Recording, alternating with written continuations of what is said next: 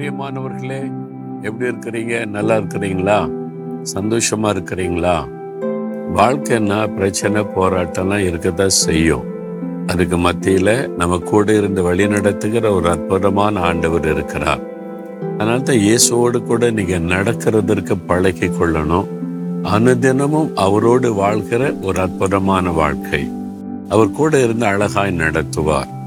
நம்ம எப்பவுமே ஒரு அமைதியான சூழ்நிலையை நம்ம விரும்புவோம். அப்படிதானே?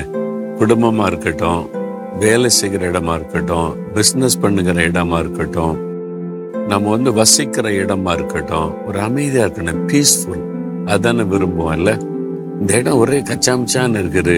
சில ஆபீஸ்ல பாருங்களேன் எப்படி அது மீன் கடை சந்தை மாதிரி இருக்குது. கச்சாமிச்சான்னு பேசிக்கிட்டு சண்டை போட்டுக்கிட்டு கூச்சலா இருக்குன்னா சிலர் கோபம் வரும் எரிச்சல் வரும். சில வீட்டில் பிள்ளைகள் தண்டப்புடன்னு விளையாடி சண்டை போட்டான்னு என்ன வீடா இது? ஒரே சத்தமா இது மாதிரி இருக்கிறது ஒரு அமைதியா இருக்க வேண்டாமா அப்படின்னு சிலருக்கு வரும். இது மாதிரிலாம் இருக்குது இல்லை உங்க வாழ்க்கையில கூட ஒரு அமைதி ஒரு சமாதானம். நம்ம இருக்கிற சூழ்நிலை வந்து ரொம்ப அமைதியா இருக்கணும் அப்படின்னு சொல்லி. அது பாதிக்கப்படும் போது நம்முடைய மனதும் பாதிக்கப்படும்.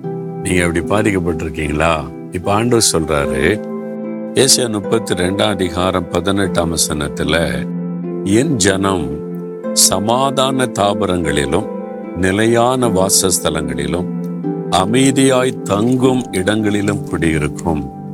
நான் வந்து என் ஜனங்களை ஒரு சமாதானமா அமைதலான இடத்துல குடியிருக்கும்படி ஆசிர்வதிப்பேன் அப்படின்னு ஆண்டு சொல்றார்.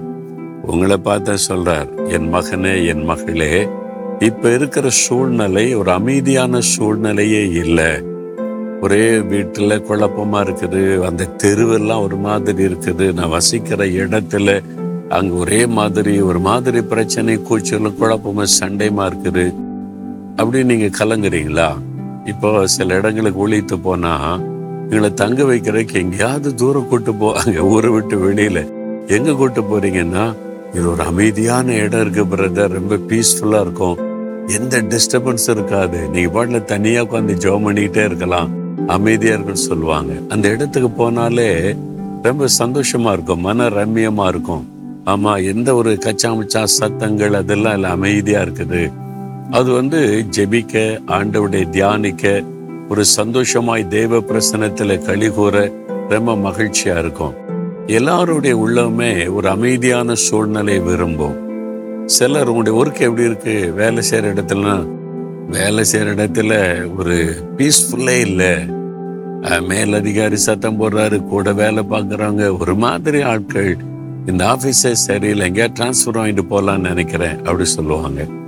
அந்த மாதிரி சூழ்நிலையில் நீங்கள் வசிக்கிற இடம் எல்லாமே ஒரு அமைதி சமாதானம் ஒரு பீஸ்ஃபுல்லாக இருக்கணும்னு தானே விரும்புவோம். ஆண்டவர் வாக்கு கொடுக்கிறார். என் மகனே என் மகளே அமைதலான சமாதானமான இடத்தில் உன்னை குடியிருக்க பண்ணுவேன் என்று ஆண்டவர் வாக்கு கொடுக்கிறார். இப்போ நீங்க டிஸ்டர்பன்ஸ் மத்தியில் இருக்கலாம். அதனால உங்களுடைய மனதில் ஒரு துக்கம் வேதனை இருக்கலாம். கத்தர் உங்களுக்கு வாக்கு கொடுக்கிறார்.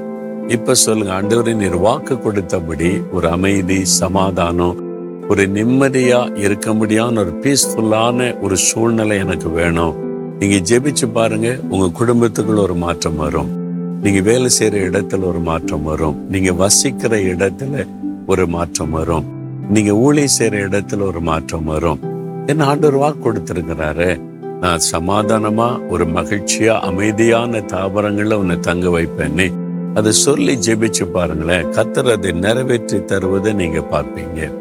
ஆண்டவரே நீர் வாக்கு கொடுத்திருக்கிறேன் சமாதானமா நிம்மதியா ஒரு குழப்பம் இல்லாத அமைதலான சூழ்நிலையில குடியிருக்க பண்ணுவேன்னு சொல்லி என் வாழ்க்கையில என் குடும்பத்துக்குள்ள நான் வசிக்கிற இடத்துல வேலை செய்யற இடத்துல ஒளி செய்யற இடத்துல நீர் வாக்கு கொடுத்தபடியே ஒரு அமைதலான சூழ்நிலை உருவாக்கி தாரும்.